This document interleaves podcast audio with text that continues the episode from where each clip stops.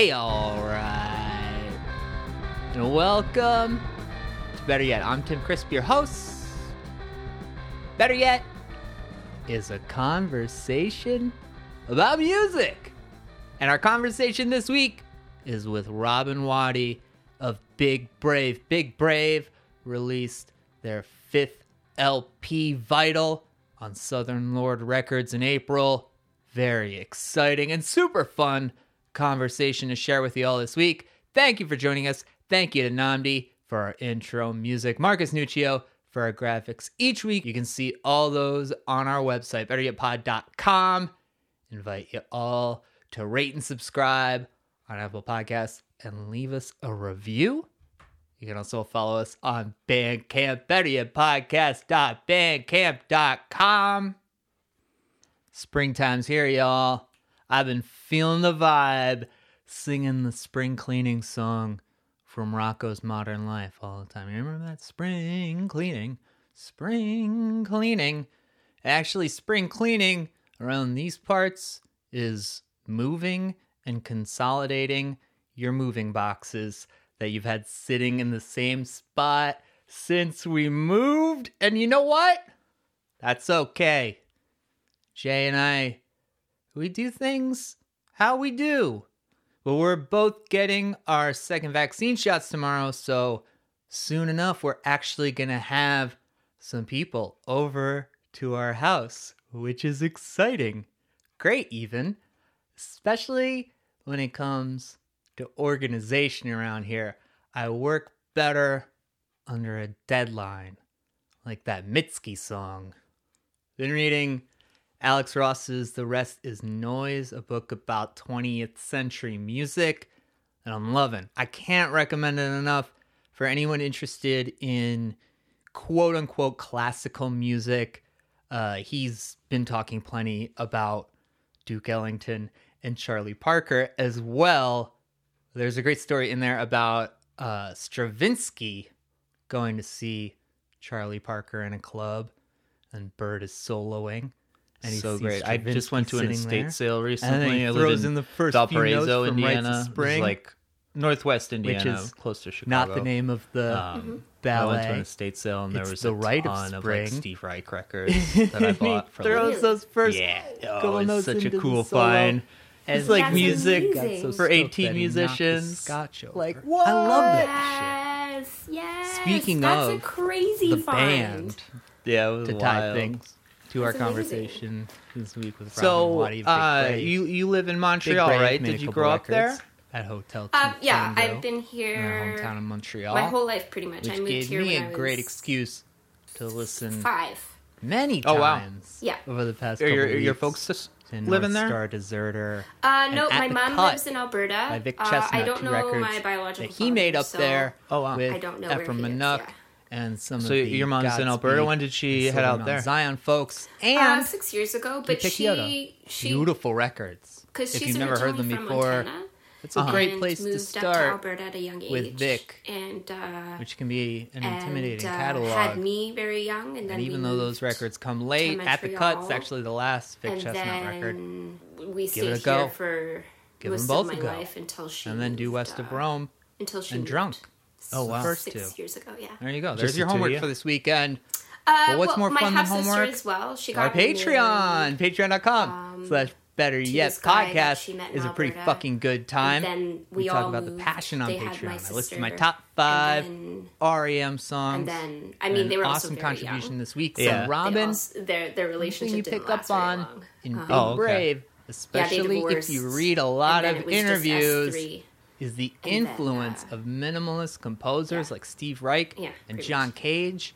Yeah, so they're in a great group with that mom's stuff in Alberta now. Alberta, so I asked Robin to make us a mix for the Patreon. Calgary and the stuff she sent over. All of it was great. Lots of stuff yes, I'd never come across before. The Calgary Stampede, yeah. Digging it all. Yeah. That's was there music in the house? Patreon.com/BetterYetPodcast. Well, we got a couple tiers of pledging over there. All money is split evenly between the show, the guests, and organizations chosen by our guests. She did listen to music, but Tell your publicist. It was like radio. We're paying Robin for her time this week. We're also sending money to the Native Women's Shelter tapes, like in just Montreal. A handful of tapes. If you want to support them and support the show, go to patreon.com. /BetterYetPodcast. All right, Bubba's my guest this week. She had this bread. Robin Wattie. This Big bread Brave tape, Big Brave, like soft rock from the 70s. Yeah. An insanely great trio from Montreal, I forget what the other Quebec, tape was, but Canada, then there started was by Robin, a Celine Dion, like her old stuff when she just started singing in English. Pronunciation. A Celine Dion thing. Big Brave was originally a minimalist, folk-leaning, ambient project like that evolved into something not musical greater at all, when they started playing electric guitars. Definitely just Robin and Matsya held on to those minimalist origins in their compositions, but these songs became in that part of the country, especially tone. Robin's vocals. So what kind of music were you bringing in? I guess really when were you getting into music on your own? Ode to La, which were made with like Efrim, when I started actively Hotel to Tango. Their listening first record, music, also it was when I was a teenager. On Southern Lord. Arter would follow in 2017 like and in 2019. I listened to whatever was available. Among Them, so it was mostly in Rhode Island with Seth Manchester. Quick aside, radio, if you listen to this show, you remember in 2019, I listened to I had a major surgery on my tummy. Whenever anyone else Among Them introduced me came out, but it was that mostly, time. It was that's mostly my introduction like top 40 to this band stuff. Was that record following a crazy traumatic event in my life and. Not to endorse the behavior. Music, I loved music, and still I loved on pain medication. I was listening to, and I found great introduction. I found joy. I spent a lot of time with Big Brave that summer. I wrote about the record Post Trash, probably the last album review I've written. There were like so many other things going on in my life. Shout out to Dave Collis. It wasn't. It wasn't a priority over there. Unlike but here's the thing about Big Brave. They make this record at Gaze Among Them. It's one of the loudest things I've ever heard. And then they dropped this new record, Vital, and it's even louder. This is a conversation that I was so looking forward to. This band makes music that's so evocative. It's so visual. Couldn't wait to get into the process with Robin, though. I was a little intimidated going into it. I think like a music lover's history. Serious artist, and that's true, but she's also a very fun human. Which we had some early recording hiccups that ease the conversation up, especially for me. Nicely. It turns into one of the most fun conversations I've had on the show. So thank you so much for listening. Videos, like other stuff going on. You're interested in other things. Weeks, like I know that you do the readings on the Gaze Among Them, where you always do the visual stuff too. Yeah, I was mostly into drawing and painting, mostly drawing. I was focusing on that, but I also didn't really grow up.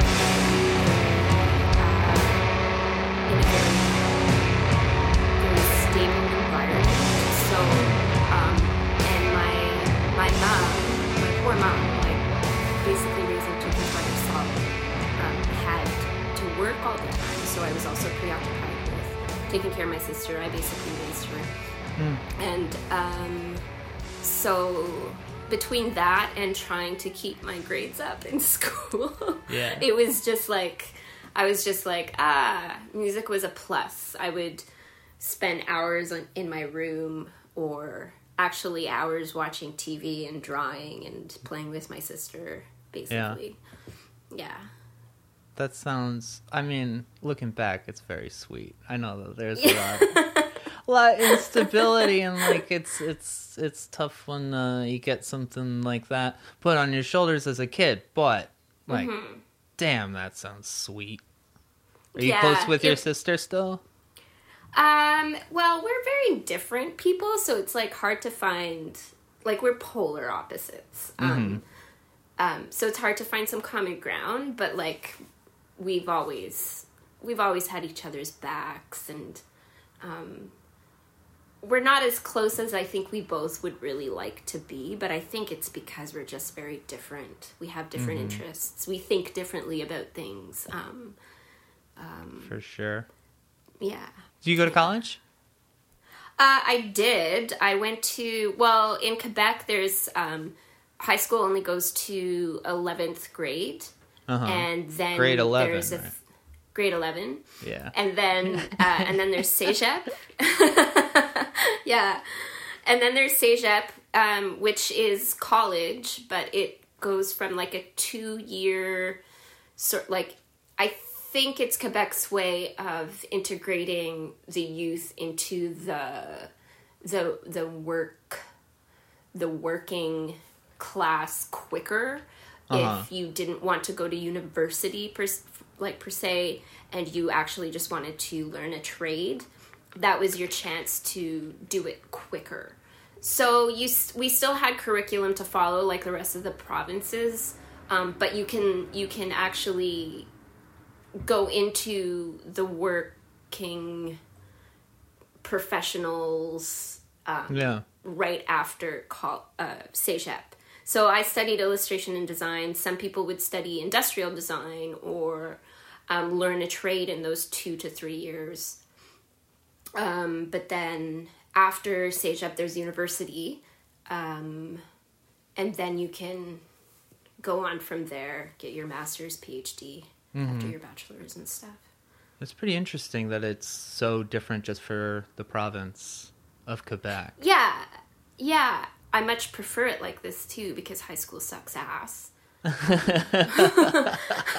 don't know a lot of people that enjoyed their high school years, but some people did, and that's really cool, and I'm glad for them. But I was very happy to get out of there when I did. Although, mind you, I was... I mean, you're so young. You're like in your teens, and then you're trying to find a career. It's odd, and a lot of the times people would drop out. Like myself, I mean, I was living on my own at that point with a roommate, and I was working full time and going to school full time. So paying rent ended up becoming a priority. Yeah. So after a year and a half, I dropped out. And then went to university in fine arts. Yeah. Do painting and drawing still? Yes, painting and drawing. Yeah, specifically painting and drawing. That was the program. And that was my major. And then my minor was anthropology. Two programs that you don't necessarily get a job after graduating from. Yeah. There's my English degree right there. Oh, yeah. There we go. Cool. You get it. Yeah. So let me ask you, like, if we're to take, I mean, the only example I have of your artwork is A Gaze Among Them, the cover. If you're to take that and what you did there and like provide a line to, I guess, your original like interests when you're going into college, like what really like spoke to you in terms of art making? Like what got you pumped? Oh, good question. I think I had been drawing since I can remember. My mom says like the moment I could hold a crayon, I was just drawing on everything. I think as a kid, it was just fun. As a teenager, it was also fun and interesting. I didn't really have a goal per se, but then deciding to go into illustration and design, it was just one of those things where the people around me were saying, this is the obvious next step for you since you are good at drawing. Go and study drawing and painting and illustration and then so for me then it was still just like something that I loved to do. I couldn't not do it. It was like you could say it was a compulsion. But then after CEGEP, I lost all interest in drawing. I had no desire. It completely drained me of even wanting to pick up a pen. But I realized because illustration design, that program was too structured. Yeah. And it's that program is made for people that want to do illustrations for commissioned work. Mm-hmm. So illustrations for magazines, newspapers, so on and so forth. I tried my hand at it and I hated it because it was so restrictive creatively. Like I had no room to do anything. Yeah. I had no creative control or anything. And it's like when you're rigid like that, you can't really like venture off into something and like follow your instincts, because I mean that doesn't always turn out right, so it's like there's way too much risk involved in branching out. Right. And then I decided to go back to school, and why I decided to go into painting and drawing, I don't quite know why, but it was, of course, everyone around me was saying that it was the logical next step. Like, well, if that was too structured, you do have some talent, so why not try fine arts? And I did it. I learned a lot, actually. I also learned a lot in illustration design with regards to the technical aspect of drawing. And then in fine arts, I learned how to conceptualize work and how to think about your work, period. But then also dive deeper into what exactly you want to put out there. And so... So in illustration design, it's very structured, it's very technical based, very rigid. And then you go to fine arts, which is you don't even have to have quote unquote technical drawing abilities or painting abilities. You just have to have really good ideas and try to convey them the best way you can. Thoughtfully. You have to think about everything. And so it was really interesting to go from this like rigid line work to actual free-flowing painting and drawing and just like loosening up and having room to explore and think about what I wanted to do and what I wanted to say with drawing and painting. That was the first time I ever painted, was in like for real, like in painting and drawing in university. Oh wow! Yeah, and that opened up a whole other world. And then art to me, visual arts to me became something completely different. So it went from something that I enjoyed doing passively as a hobby to something that I could, find more meaning in, and glean from other artists and be inspired by other artists and be pissed off by other artists. And I love being pissed off at other artists. It's the best. Right?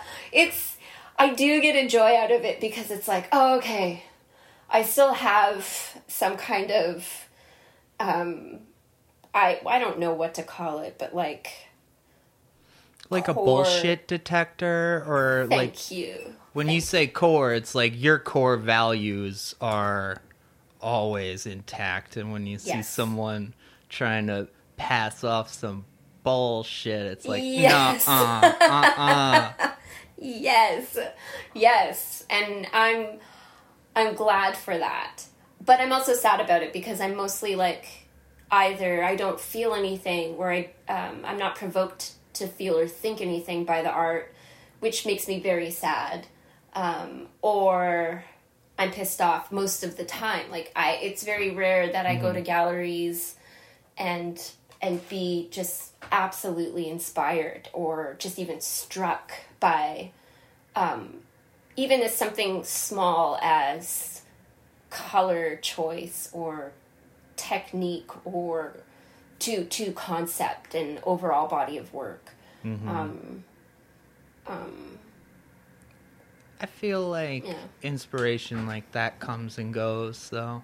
Yeah. You get something that just hits you when you're not expecting it, and it's like, oh, damn. It's like, back to that beginning. Yeah, it's true. And then it makes me feel less like a curmudgeon. Yeah. Yeah. I'm like, oh, okay, I'm not just upset at everything. I'm like, oh, no, I still have heart and hope and love for art.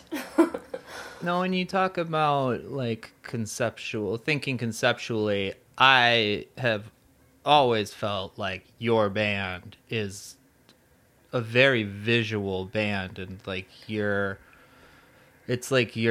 very thoughtful in what your songs are communicating and what they're evoking. Is that on point? Yeah, thank you. But yeah, absolutely. I'm glad that comes across. Absolutely. That is very, very much on point from the get-go.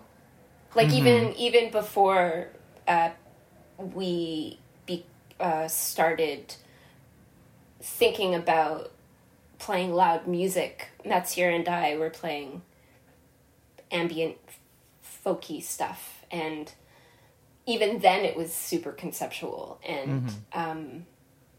He introduced me to all of those minimal composers that you've mentioned, and John Cage, and those, and it blew my mind, and it was just so easy to run with it, so to speak. Mm-hmm. And when you started, y'all were playing acoustic, and it was mm-hmm. Much more of a folky type thing. Well, I guess just to backtrack a little bit, like, how did you meet Matt originally? Mm-hmm. We were roommates. Oh wow! I needed.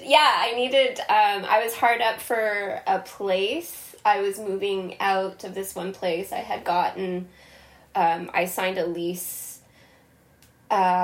For the new apartment I was going to live in, and that fell through 2 weeks before I was supposed to move. Mm. And I remember, I remembered meeting Matsya a few times through mutual friends, and he had mentioned at like some barbecue that we were both attending that he had an extra room, and then when my other apartment fell through, I remember just like bombing his Facebook, being like, is that room still available? Like, I'm like freaking out. And he's like, he was away camping, and then he comes back like a few days later, and he is like, yes, it's still available. Oh no, those 3 days.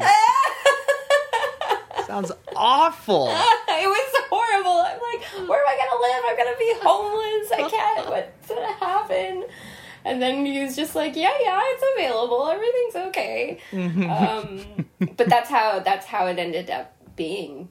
That's how I met him, really. Well, technically through the mutual friends, but being roommates, that's when we started playing music together. Yeah. And you hadn't played music before this band, right? Right.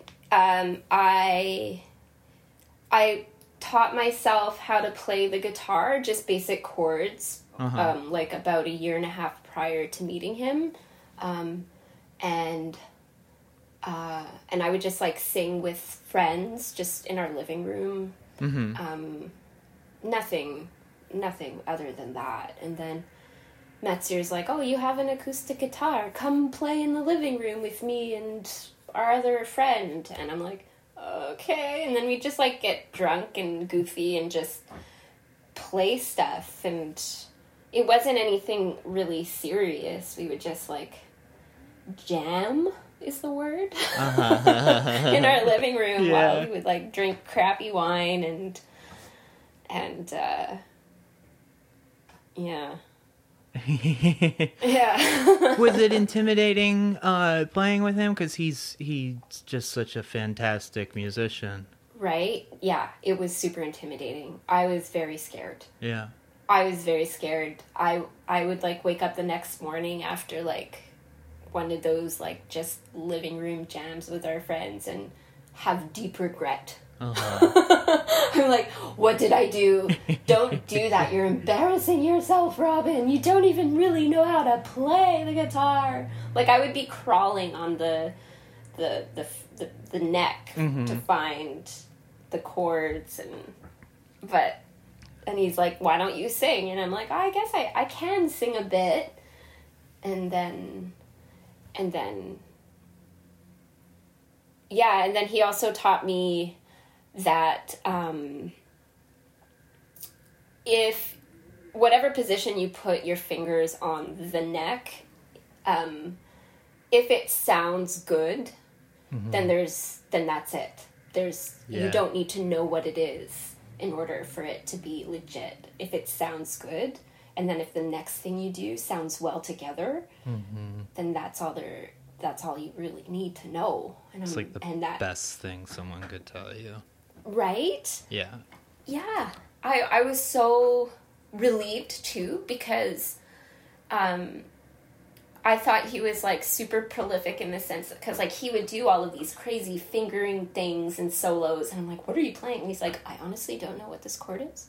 I don't even know what this is, and if I look it up, that's what it says, and I don't know how to pronounce that.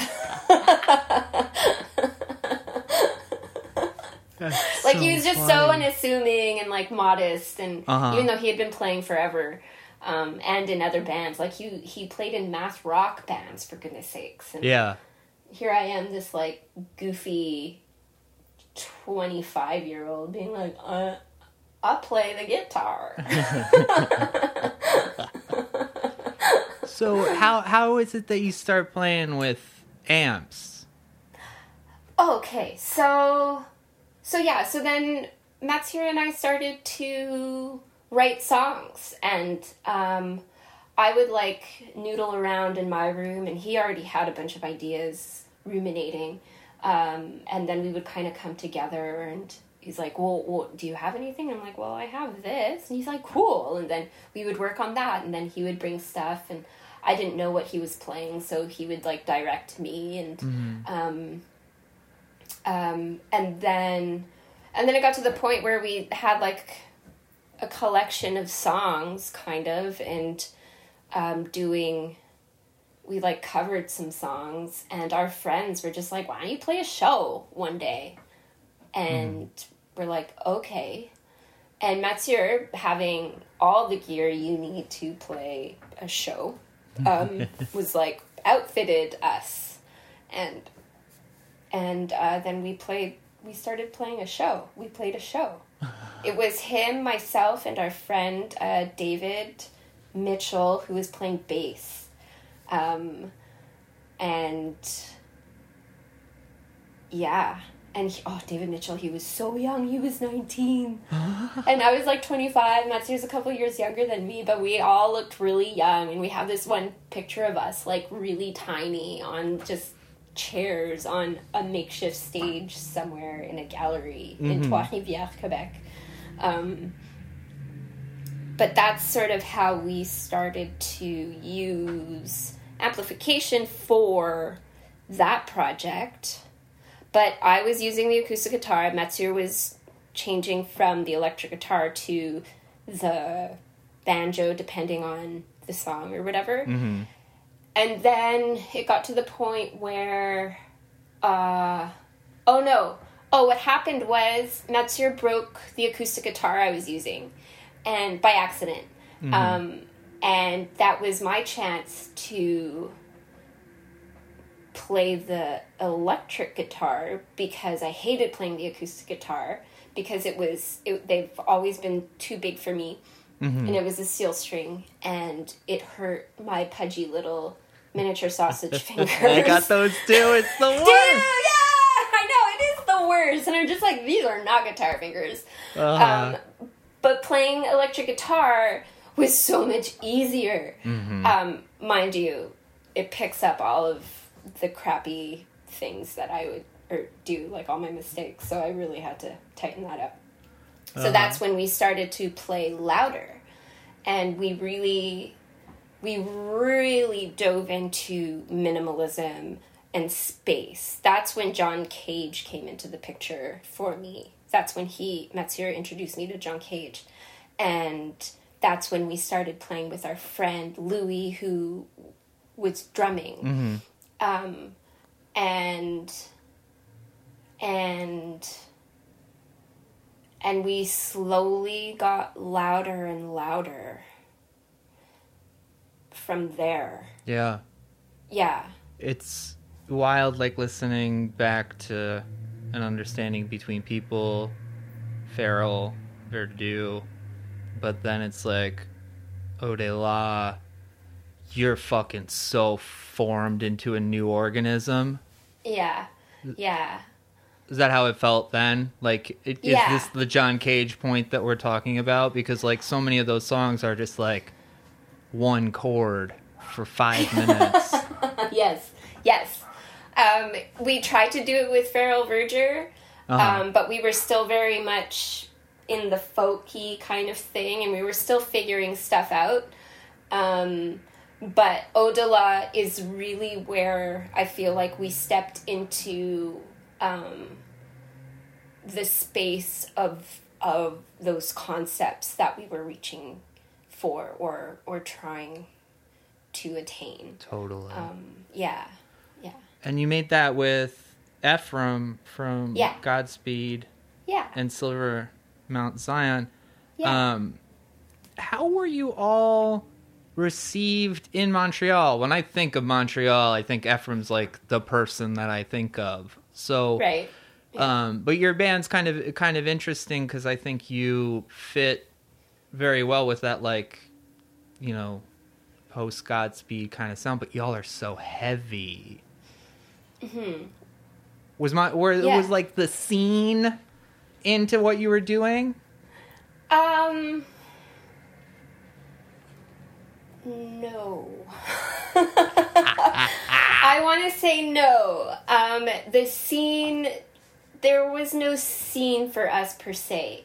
There were our friends and other experimental musicians that became our friends through playing shows, through just knowing, like, the 6 degrees of separation kind of thing. And we kind of developed, like... And they're still our friends now. Like, we're all super, super close. So much so that they're in our COVID bubble. In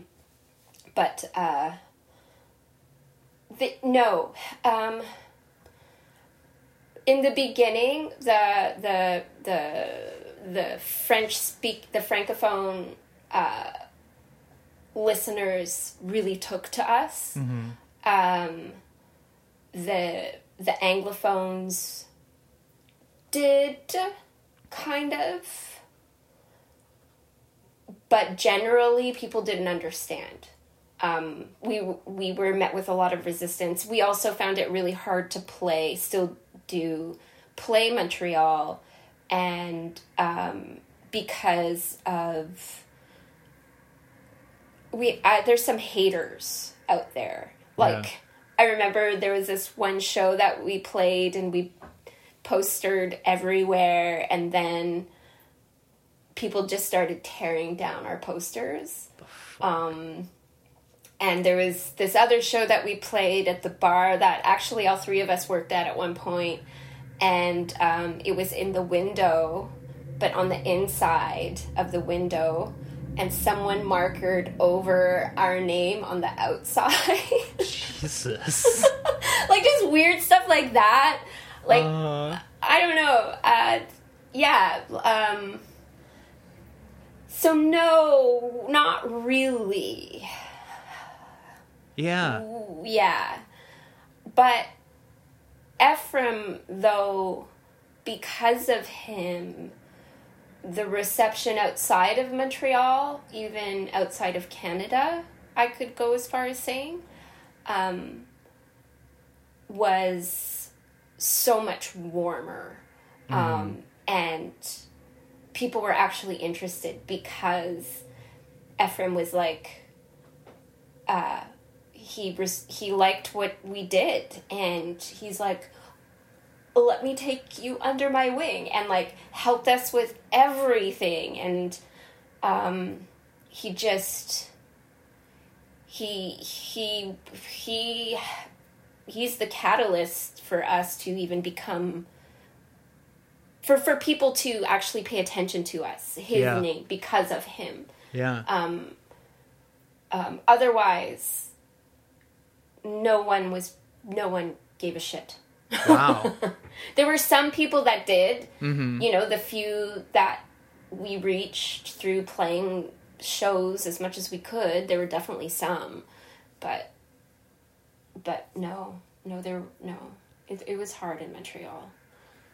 Is it like, I feel like there's a similarity, maybe not as extreme with y'all on Southern Lord, because you're a Southern Lord band. It makes sense. I don't know of another Southern Lord band that sounds quite like you. Yeah, no, neither do I, actually. It's wild. But they've been, like, on for a while now, right? They've been really supportive. Oh, yeah. I mean, we couldn't believe it. I mean, okay, so an example of Efrim helping us the way he did...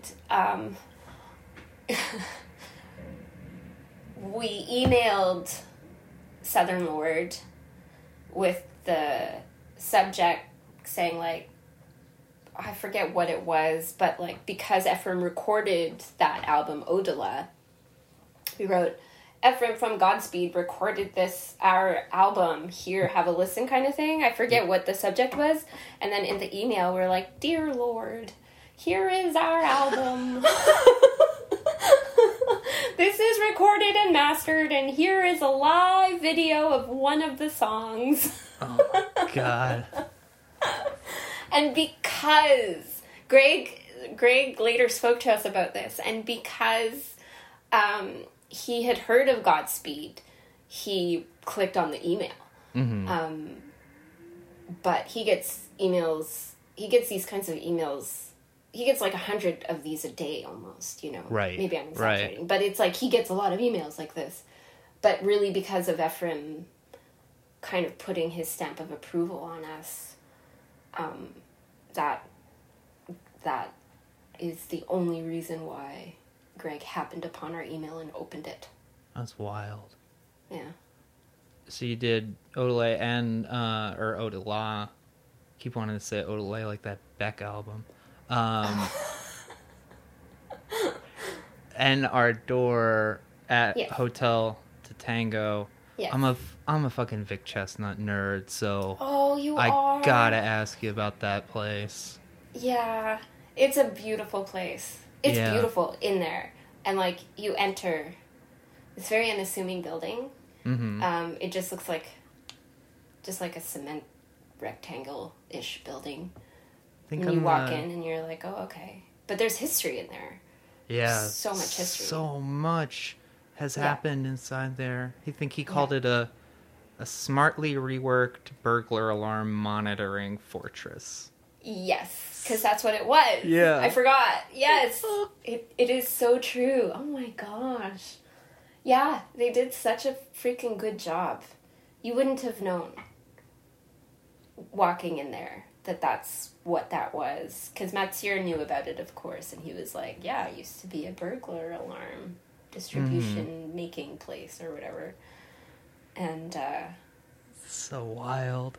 Yeah, it's so wild. So much. Oh, yeah, that's like... That's a place that I would go to, just like, can I stand in here for just like a minute? Yeah, and it would be worth it. Yeah. Yeah, yeah, just to like... The moment you walk in, it's the sort of common area with the shared kitchen, and there's like this old video game. What are they called? Like those video game arcade things? Arcade game? Yeah. There we go. Arcade game. Uh-huh.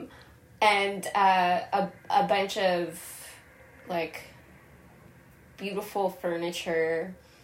And then the door into the studio, you walk in and it just opens up, and there's so much space, and it's beautiful light, and it's beautifully decorated and cared for, and you can tell that, also knowing who's recorded there and who runs the place too, it's kind of very exciting. But if you don't even know, you walk in and you could feel, like, the history, mm-hmm.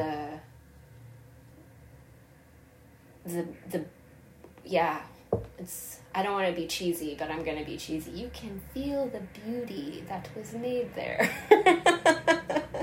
I believe it. I fucking believe it. Especially, like, you know, Montreal, there's all sorts of, like, ghostly energy in that place. Yeah. In Montreal in general? Yeah.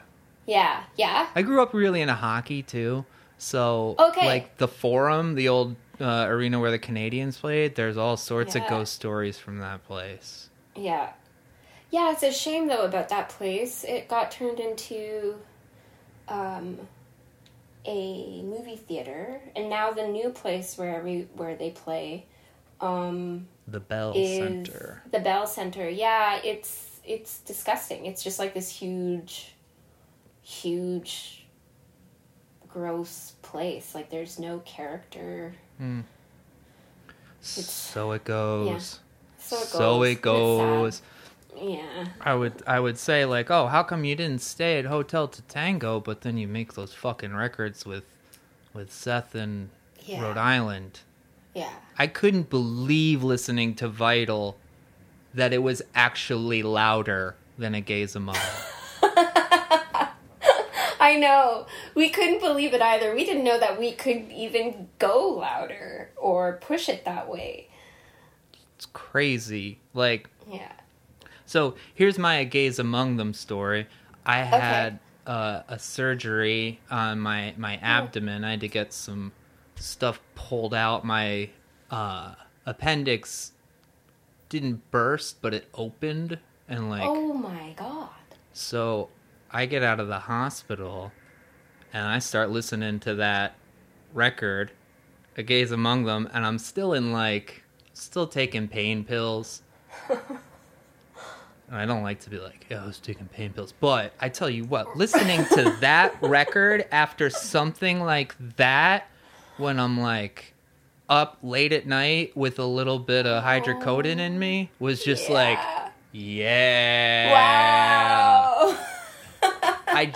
All I see is, like, white coats and, like, scalpels and, like, hospital equipment. It all just feels like it exists in a clean room when I hear it. Wow. To this day. Oh, that's really interesting. I can't help but wonder if you're okay. I'm fine. Yeah. What happened? Oh, it was my appendix. It, like, I had appendicitis, and it was like, it didn't burst fully, but it was leaking for like a year. What? So it finally, like, came to a head, and they ended up pulling this thing out of me that was, like, the size of a softball. It was wild. Ooh. It was like a year long that it was just, like, amassing. Yeah. Were you in pain for that whole time? Yeah. Holy fuck. And, like you must have been in a lot of pain. I've had, like, body pain my whole life too. I'm, like, kind of a chronic pain person. So, like, when it happened, I was in New Orleans for WrestleMania, and nice. And I'm there with, like, my friends, and I'm just, like, miserable, and they're like, this guy, what, always with him, it's always something. I'm like, no, it really hurts this time. It's all good. Oh. It's all shit. Good. Shit. Fucking shit, though. Yeah, it was scary, but yeah, it's cool. But it was, like, leaking for a year? Yeah. Holy fuck. Like, that's insane that you endured that for a year. Yeah. Yeah. My back hurt all the time and shit. It was But, oh my gosh. But I get the chronic pain thing. If you experience pain, that like internal pain that isn't obvious to the outside, mm-hmm. to people outside, it's like, it's a very, very unfortunately quiet, private suffering. And so then if like something big like that happens, you kind of also don't want to give it too much thought or energy because you're already feeling like shit. And so it's just like, oh, it's a fucking it's another thing. Yeah. And then you're just coping and coping and coping and coping. And then, then it ends up that your fucking appendix was like leaking and turning into a softball size of a fucking terrible mass. Oh my God. You poor guy. I'm so sorry. Well, thanks. Oh. I feel very like validated by that. Oh, thank yeah, you, no, but that sucks. I get it. Chronic pain's tough because it's like you feel like you have to basically like explain to someone that you're not making it up every time. And if you don't want to do that, then you just don't talk about it. Yeah, and you suck it up. So. And you don't have... Mm-hmm. And it requires so much energy just to be in pain, let alone the extra amount of energy it takes to cope with the pain on a day-to-day, right? Like, you can't always just lie down. Like, you need to keep going. And then especially if you live in a place where you have to pay for the doctor every time you need to see a doctor, it's like you're not just gonna get anything checked out. You're gonna wait until it's like serious. But that's a great thing about American healthcare, because I went and I went to get an MRI because I thought maybe I had a kidney stone, and they're like, no kidney stone. And I'm like, oh, okay, well, I'll just deal, I guess. Yeah, and it's like... And it, like, dissipated a little bit, so I was like, all right, well, I guess it's just new normal. Yeah. Which gets thrown around a lot, but anyway. Right. Anyway. Oh, I'm sorry. No, it's all good. That's so... you're so nice. Oh, that record, though, is something else.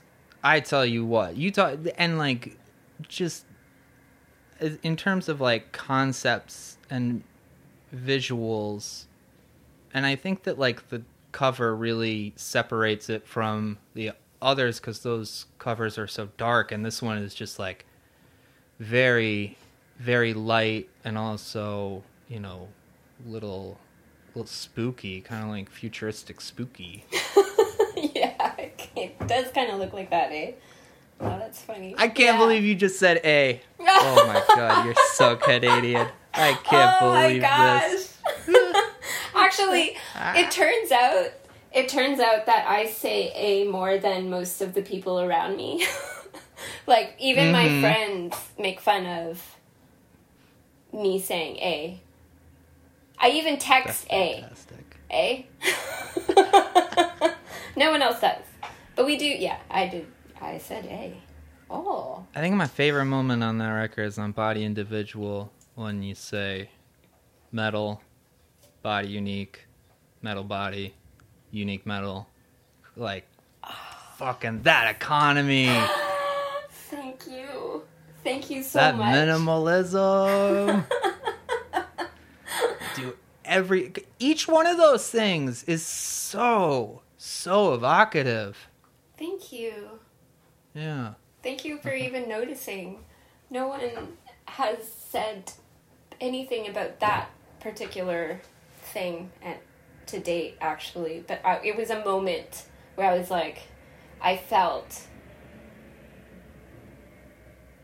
not... I was just like, I felt good about that. I was... Mm-hmm. I don't know how to express it, But I know what you mean. Yeah. You kind of step back and you're like, whoa. Yeah. Like I did. Yeah. I can't believe how much I like this thing that I did. Yeah. And that's saying something because we're hypercritical of our work.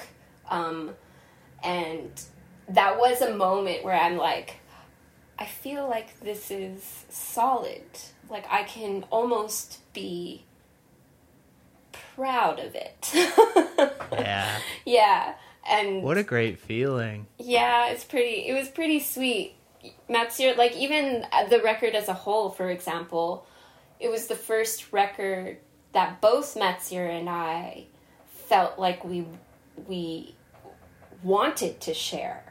'Cause up to date, before that record, we were just like, yeah, we made another record, but, like, there were so many things that we knew we could have worked on, that we wanted to work on, that could have changed. Like, it just didn't feel like it reached their maximum best, if that makes sense. Mm-hmm.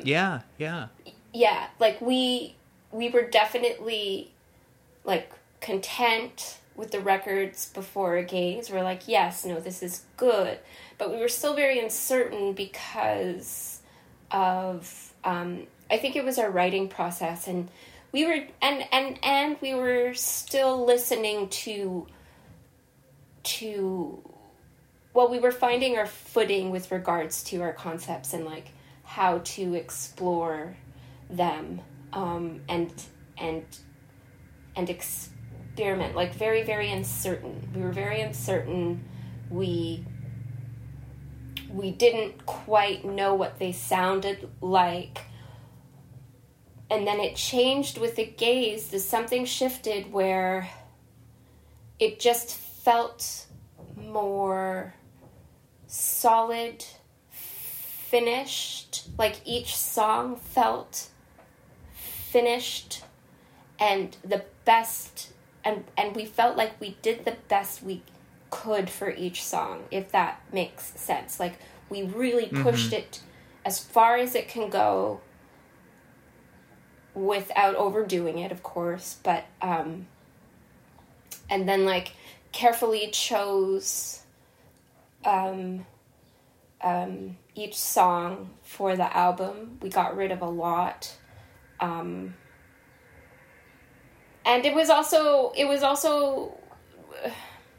great too. And I think because of Lowell, who drummed for us, super professional, he's like just like, people hire him from ailleurs. Oops. From elsewhere. Sorry, I spoke French.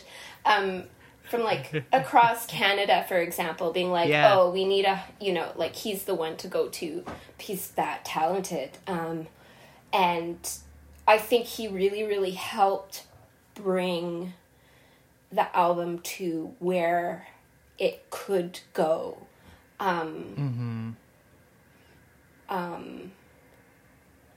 Very different drumming style, but also he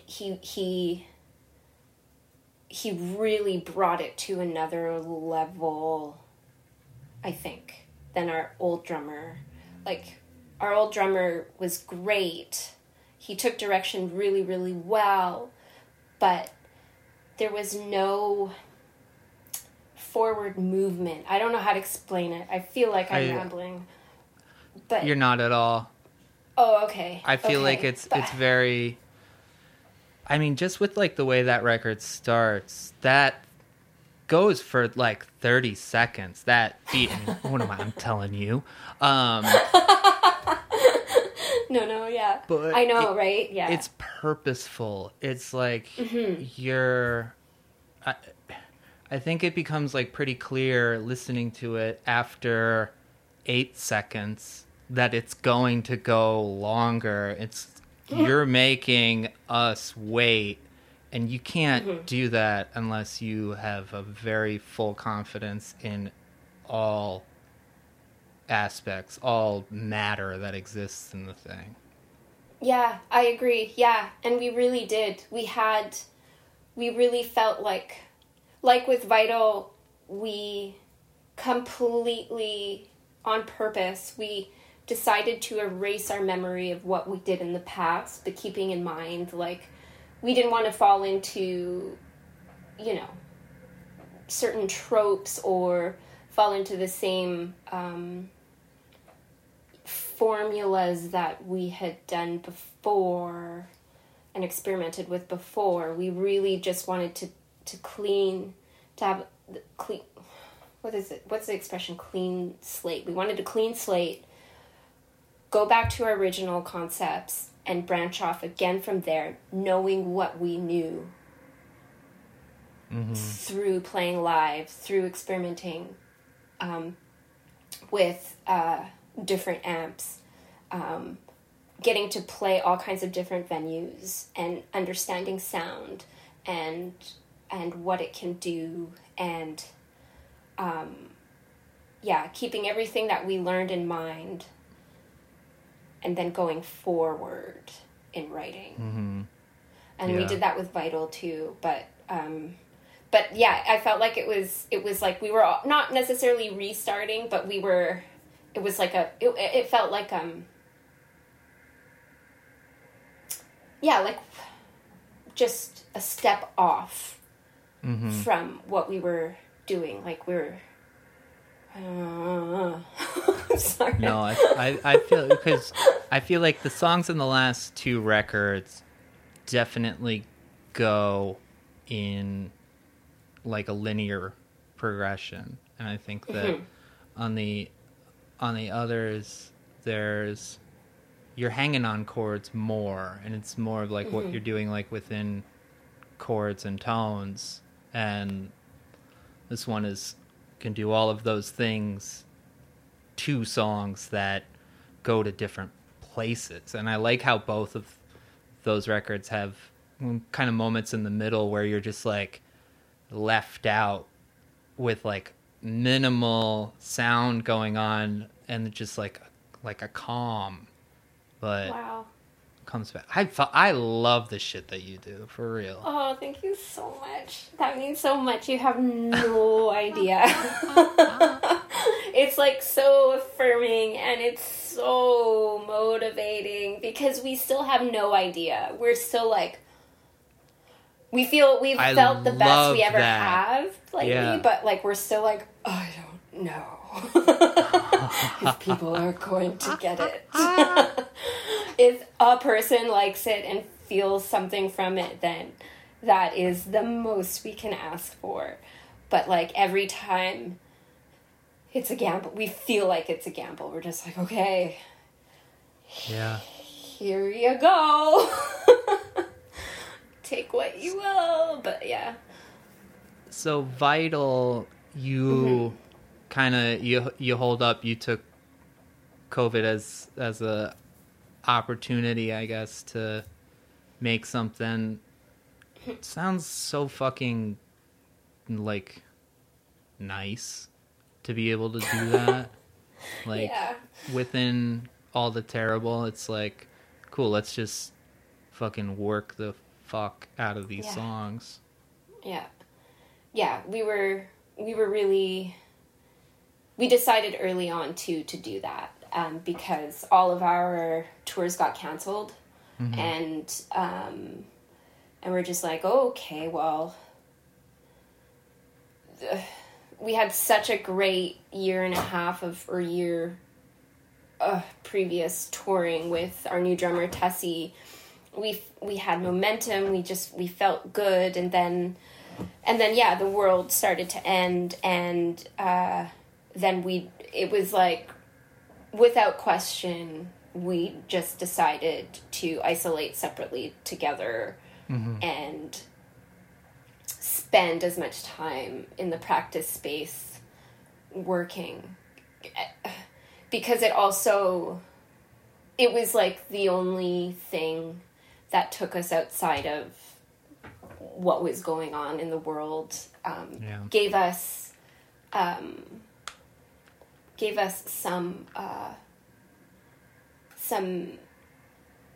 a little bit of joy, which helped us cope with the rest of our lives and the peoples around us, our loved ones, and which I'm so grateful for. And we spent, 6 months. Wow. Not every day, but 3, 4, sometimes 5 days a week at the practice space. Really just like working really hard, but it was also really fun because we got to work with Tessie, write mm-hmm. songs with Tessie. And Tessie is a very, like, she's one of those musicians that can pick up any instrument and figure it out kind of thing. Mm-hmm. And, like, play it for real. Mm-hmm. She plays everything. Drums, guitar, bass, piano. I'm sure if she picked up, like, some horn instrument, she could figure it out. And maybe even, I don't even know. But, yeah, she just has that brain. And so being able to actually write with her changed everything. And it was so... It became, like, not just a joy, but, like, we felt like... I would often tell her that I kind of wished she was part of our band from the beginning, because it would be so interesting to see where we would have gone in the last 4 albums if she was there in the beginning, because she just helped us move forward so much faster. The writing process was so much faster. We were able to, like, basically hammer out ideas and reject them or build on them or like strip them down and then rebuild them a lot faster than we had in the past. Yeah. Which was so different and so nice. Yeah. Yeah, those 6 months were really... They kind of felt like a dream. And it was fun, too, because we live so close to each other. There's the train tracks, like, 2 blocks east of our buildings, and we would meet up at the train tracks and just walk straight 20 minutes to our practice space. So we came across no one, and it was, like, perfect. That's amazing. Yeah. Yeah. Walk along the tracks, like freaking hoodlum teenagers, adolescents. Yeah. I did. I felt like a teenager. I felt like I was like doing something a little illegal, and I felt like I needed to have like a joint and a 6-pack, and we're gonna sit in the gravel next to the tracks and smoke cigarettes until sundown. And we did actually. After practice, we would do that. Not pot, though, but definitely some beer. Yeah. Just hanging out, drinking Molsons and... Yeah. Yeah. Tell me about Half-Breed. Mm-hmm. It's an excerpt from a book by Alexander Chi. Mm-hmm. And you just straight up sing the words out of the book. Tell me about coming to that part. I first read that book, I think a couple of years prior to writing Vital with the band. And when I came across that passage, I really... It struck me so hard because it's so eloquently... oh gosh, see, I have trouble speaking. I feel like I'm a better writer than I am a speaker, clearly. Anyway, sorry.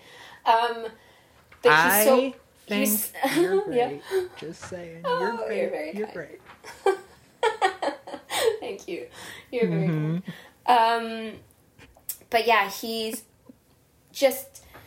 I've never come across such an articulate way to describe the experience of being mixed race.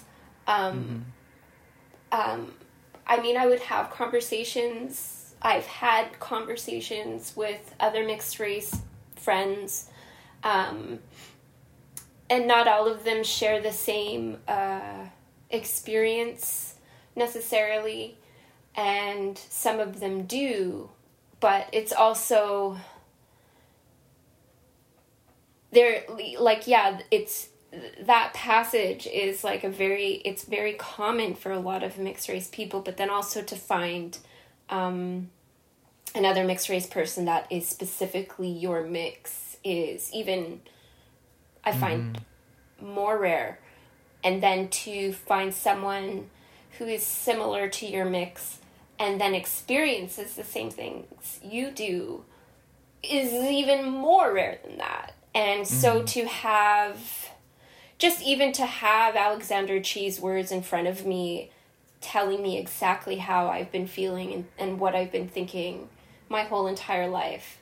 I did cry a little bit, and I was so happy to come across these words that I just reread that passage over and over again. I wrote it down everywhere because I wanted to memorize it. Yeah. And then I realized that I'm just not going to memorize it. But I wanted to... I've always wanted to quote some passages of that I've read in the past, but I couldn't really justify those passages. But this, I felt like I could actually use these words and use them in the way that I did with Half-Breed. And I felt, and I didn't feel like it would necessarily take away from his narrative. I felt like I wasn't disrespecting his narrative because it's very much exactly what I've experienced.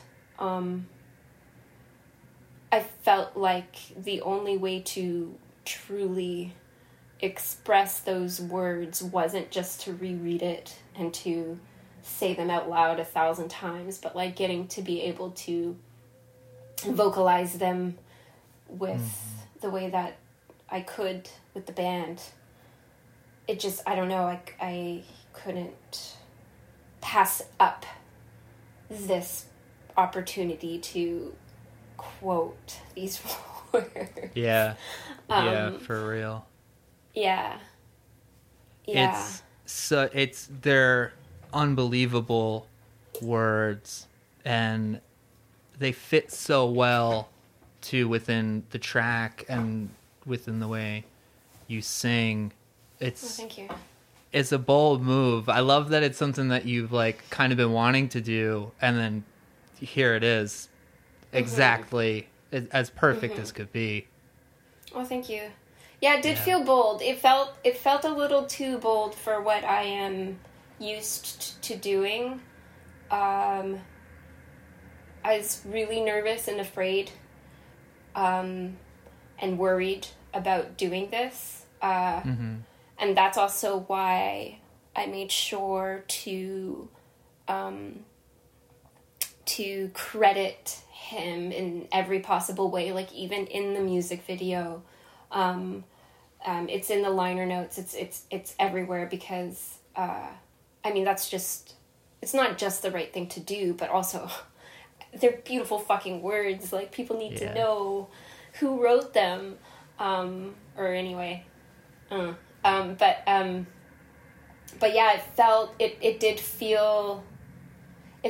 it was definitely out of my comfort zone to do that. But it didn't, there was not an ounce of doubt that it would have, that it wouldn't be okay. What? There wasn't an ounce of doubt that it would not be okay. Yeah, thank you.